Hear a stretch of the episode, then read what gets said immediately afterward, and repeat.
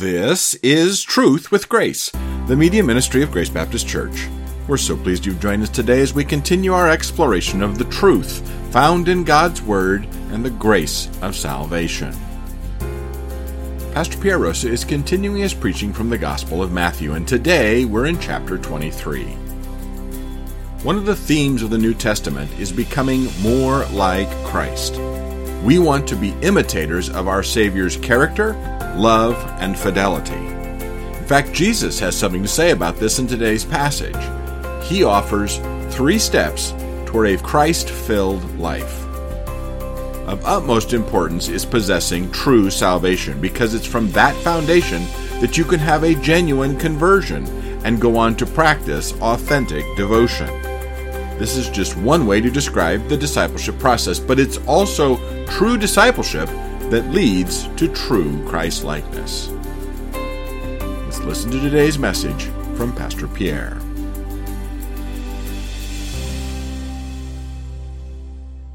Matthew 23, verses 13 through 22. Follow along if you have your Bibles with you.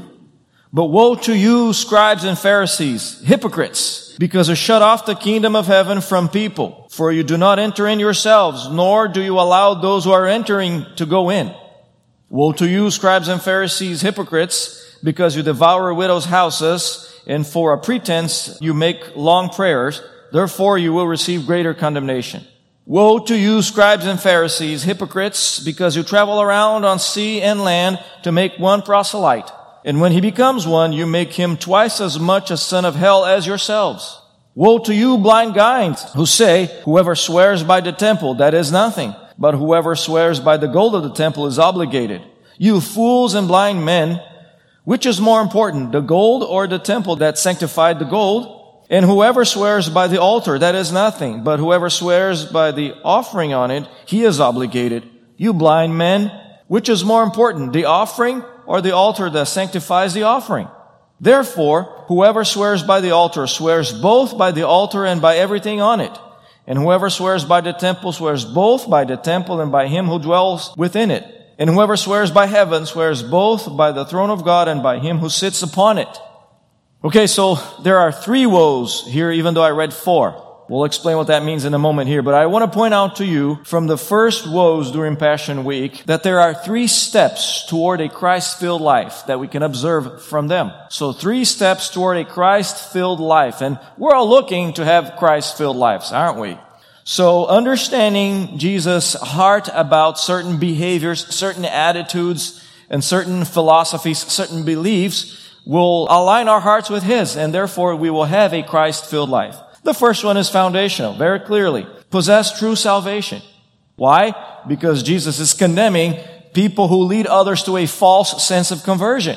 Because the scribes and the Pharisees had placed themselves in the chair of Moses, naturally everybody went to them for information on how to be saved. They are the self-proclaimed shepherds of Israel. So people went to them to, to ask, oh, how do I get to heaven? How do I live a God-filled life? Presumably they knew how to lead people to salvation, but they did the exact opposite of what they were supposed to do. They failed to understand a very foundational doctrine, and it's the doctrine of salvation. How does one get saved? How does one get born again and therefore make it to the kingdom of heaven? They failed to understand even that because they thought and they lay heavy burdens on people's shoulders. You remember that from last week. And those burdens were, you need to do all of these things in order to be accepted by God. You need to do this. You need to do that. You need to embrace our religion here. You need to embrace our system. Otherwise, God will not accept you. So that is not what uh, Jesus teaches. Therefore, they did not have the proverbial keys and they were shutting off the gates of the kingdom of heaven. They were preventing people from going in because they themselves were outside of the kingdom. So instead of leading followers to the new birth, they tied up heavy burdens on people. That's why I'm calling them the woeful wannabes, because they think they are in the kingdom, but they're not. And they are the extreme example of blind men leading the blind. In fact, Jesus calls them, you fools, you blind men. You think you're going one way, you're going the other way. You think you're going up, you're going down. But the scribes and the Pharisees did a lot worse than just fail to lead people to eternal life. If we can borrow another analogy from Jesus, we can say that they stood in the way See, remember, Jesus said there is a narrow gate and a, a narrow way. Broad is the way that leads to destruction. So imagine that these guys are standing in the way of people in the right way, in the right road to heaven and diverting traffic. Saying Jesus is not the only way. I am the way, they're saying. So they are diverting traffic, leading people to the broad way that leads to destruction. So church, we will take the first step toward a Christ-filled life. Obviously, when we understand and we embrace that doctrine, we understand the way to heaven. That's foundational in our lives. You can't live a Christ-filled life if you are still thinking that you can earn your way to salvation, that you can do all of these things, that you can perform your way to the grace of God. That is a contradiction of terms. And not only that, but we must identify false doctrines that keep people outside the kingdom because that is what Jesus is identifying here. By pronouncing this woe, he is identifying a false doctrine that leads people away from the true God. If we want to live a Christ-filled life, we need to make sure we ourselves are in the kingdom. We're not on the outside and we understand how those outside can come in because we want to invite them to come in because that is Christ's heart. The scribes and the Pharisees reflect the reality of many people today. They think they are in the kingdom just because they belong to a church or they belong to an organization. The Bible is very clear that you don't automatically go to heaven just because you belong to a particular branch of Christianity. You grew up, fill in the blank. That is not what the Bible says. Unless you have a new birth, unless you have come to an understanding that you are a sinner and you need salvation, you are outside the kingdom. You need to come in. And that is why Jesus says they need to possess true salvation. Woe to you, scribes and, and Pharisees, because you are outside yourselves, therefore you will incur judgment just because of that. But furthermore, you are shutting off the kingdom. You are preventing people from going in because they, they possess a counterfeit salvation, a, a performance-based salvation. They believed a false gospel and, and they were phony teachers. Again, Jesus already condemned them in the beginning of this chapter here when it says they occupy the chair of Moses, but they are usurping that office because I didn't call them. They themselves went into this. They, they are self-appointed.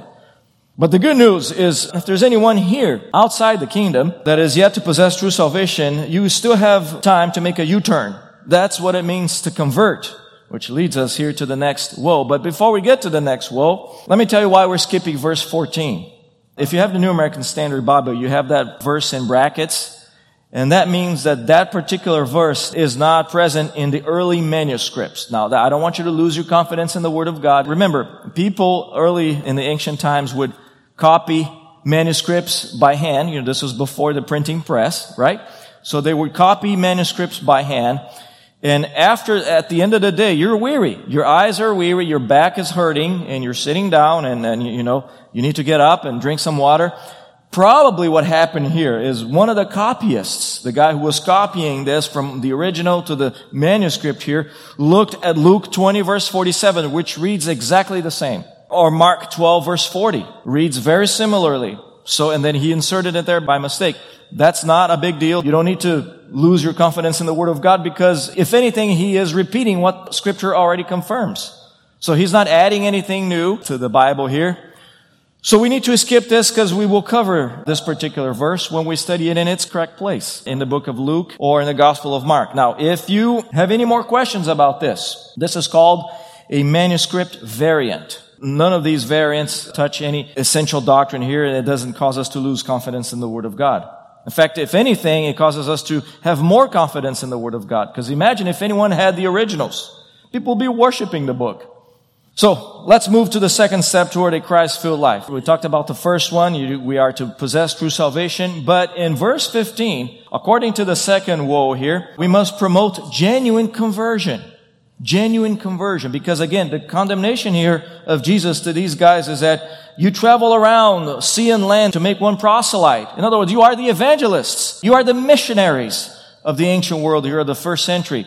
And the problem is not traveling around by sea and land. Jesus, for example, sent the disciples to the lost sheep of Israel. He wants his disciples to go and evangelize other people. He does not condemn proselytizing. He is condemning the results of that activity by the scribes and the Pharisees.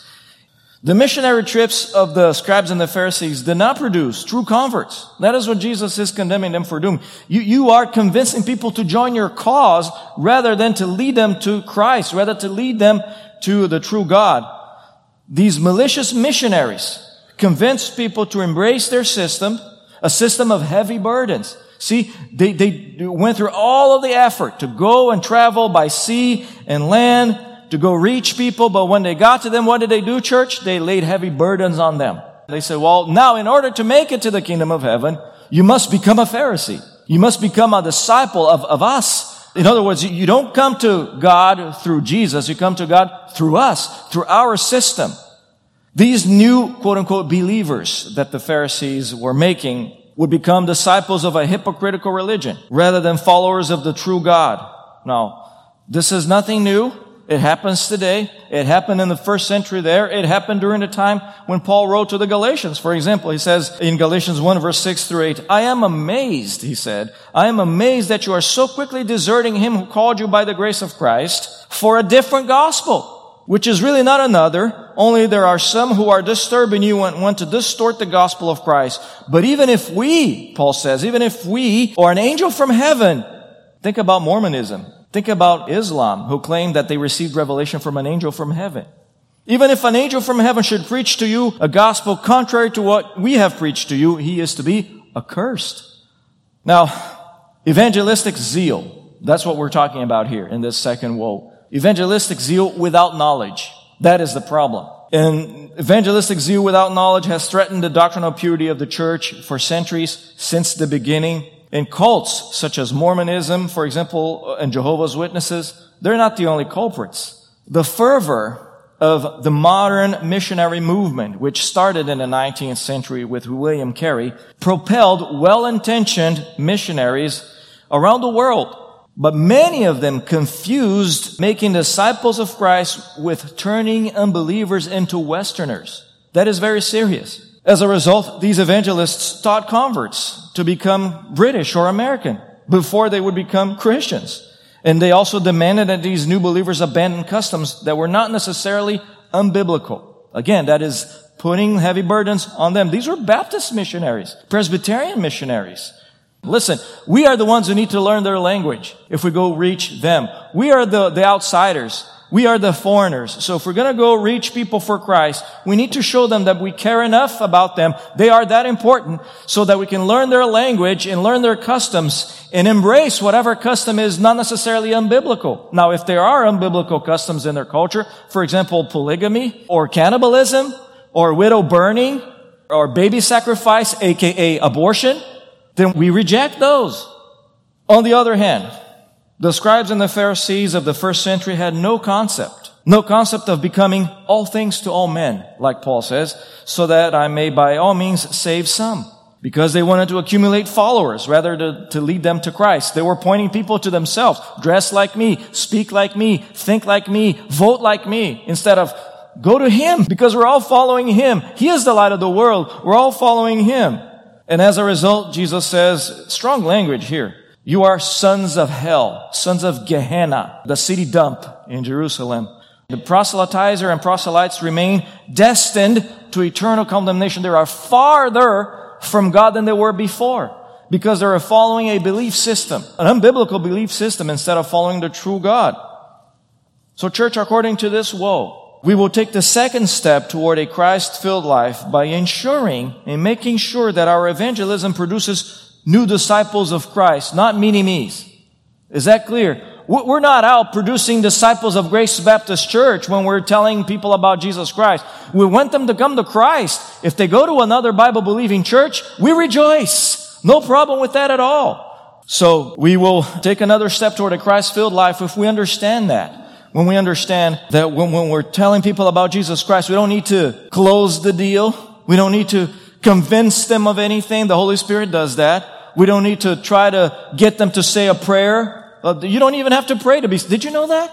You don't have to pray the sinner's prayer in order to be saved. You need to believe in your heart and confess with your mouth that Jesus is Lord. We lead people in the sinner's prayer because we want them to get going in their spiritual life. So, however, a new believer expresses his or her desire to be saved. We rejoice with that. But remember, they don't need to be assimilated in our culture. They don't need to become Americans. They don't need to become Westerners. They don't need to speak like us, dress like us, look like us. Genuine conversion. Let's remember this when somebody genuinely comes to Christ, in time and with tender shepherding, God will eliminate the sinful elements of his or her culture. We understand that. I come from Brazil. In my culture, it is common to cheat on your wife. And it was so culturally ingrained in people's hearts that even the woman would say, well, that's okay. You know, at least he's providing the bread. No, it's sinful.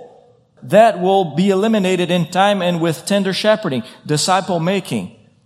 So when somebody from another culture comes to Christ, they are placed in Christ, but they can keep their distinctives there, unless those distinctives are sinful, in which point we need to shepherd them towards a life of holiness. That's all part of the discipleship process. And we will take the second step toward a Christ-filled life when we understand that and reject completely the Pharisaical mode of evangelism. Because the Pharisaical type of evangelism was, you will travel by land and sea to make proselytes. But when they become a follower of you, both of you become twice as much sons of Gehenna, the Bible says, because you remain outside of the kingdom of heaven. So, thankfully, that's not the case here. We have a clear understanding of what the gospel is and the power, the transforming power of the gospel. But let me talk to you about the third step toward a Christ-filled life. And that is the third woe here. We're going to call this practice authentic devotion.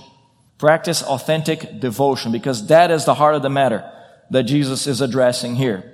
What he's talking about here, church, in case that was a little confusing when you read all about blind guys, uh, whoever swears by the temple, what is that all about? Jesus briefly mentioned this in the Sermon on the Mount. He condemns the practice of evasive oaths. Okay? That's what this is. Common at the time, the Pharisaical custom dictated or permitted that people were bound to keep their promises only if they swore by the gold in the sanctuary of the temple. So you really mean it when you swear by the gold. So you say, well, I'm going to be there at five o'clock. I swear by the gold. That means you really mean it. And you're really going to be there. We're going to hold you to it. But if you just swear by the temple, eh, that I may there be there or not. It's a mystery. And doing that kind of a thing would allow people to mislead others into telling half truths. So this was a misleading type of a thing. Uh, and Jesus uses strong language here. You fools and you blind men, why are you doing this? And then he asks a rhetorical question here in verse 17. Which is more important, the gold or the temple that sanctified the gold? In other words, why are you ranking relics? That has nothing to do with speaking the truth that is what Jesus is talking about here. That has nothing to do with devotion to God. It doesn't matter if you're swearing by the gold or the temple or by the crucifix or whatever, or by the marble or, or by the pope. It doesn't matter. You need to speak the truth no matter what. You don't even have to swear. You don't even have to take an oath. This convoluted ranking of true statements backed up by religious relics, that's a false devotion, and Jesus is condemning that. So in verse 18, Jesus condemned this silly practice and silly rationale and repeats the same rhetorical question.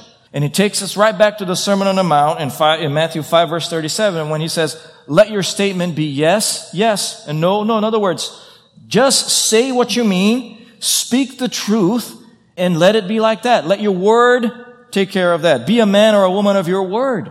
Because you're a follower of the one who is the way, the truth, and the life.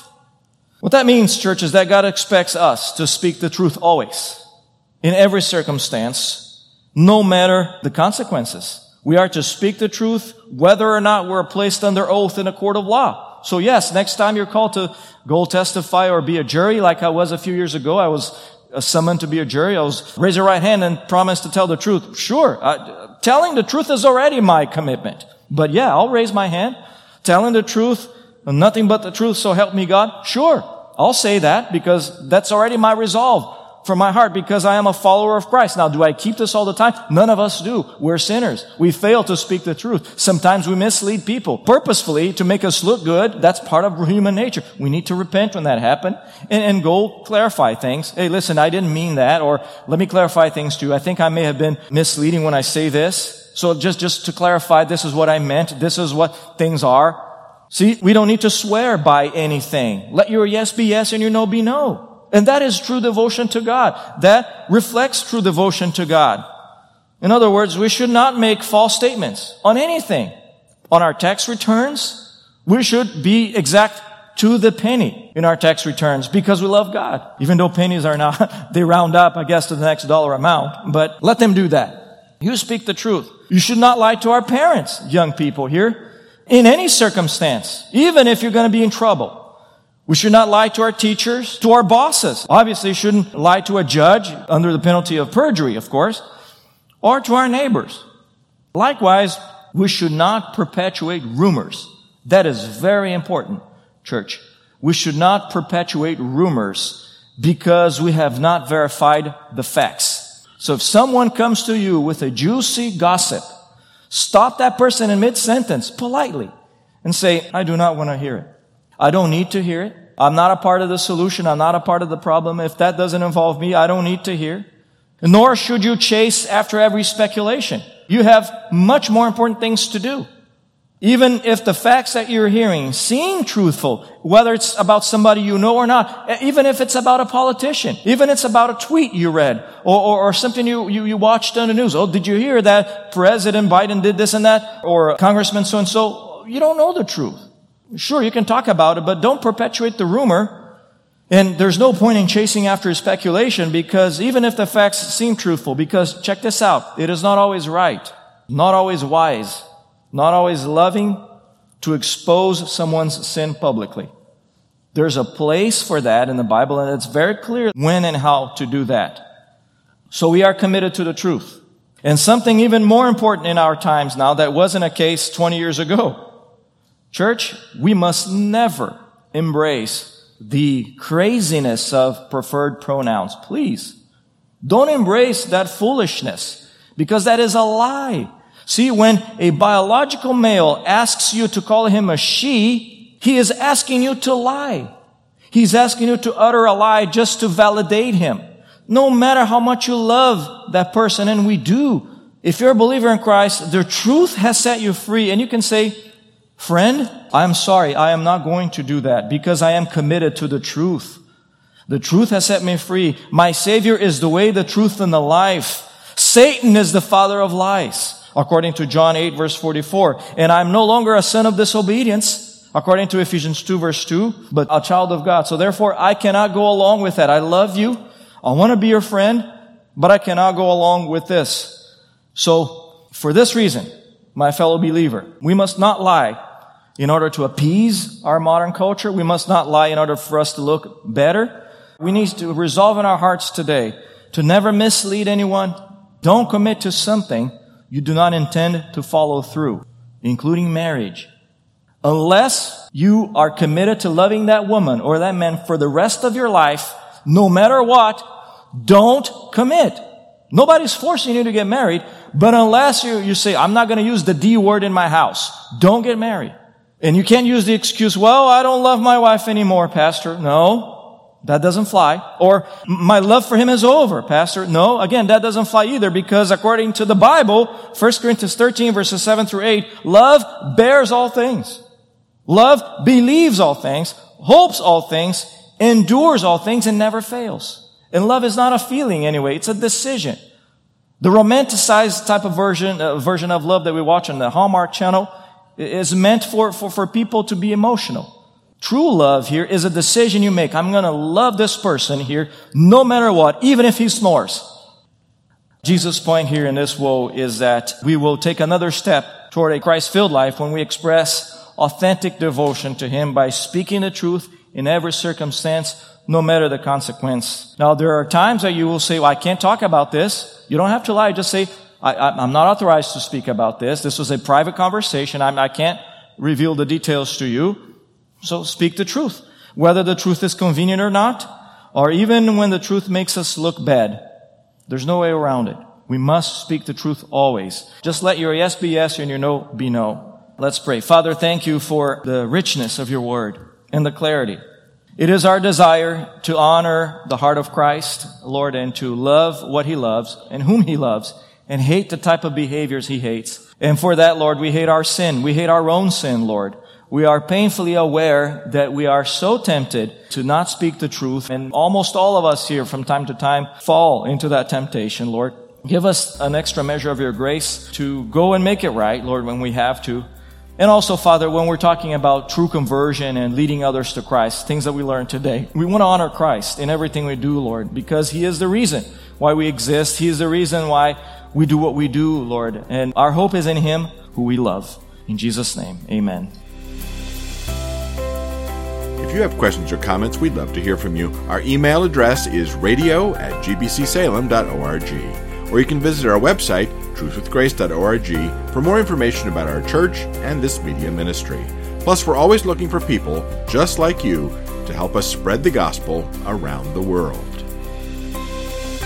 This broadcast is provided you at no cost to the generosity of financial and prayer supporters of Truth with Grace.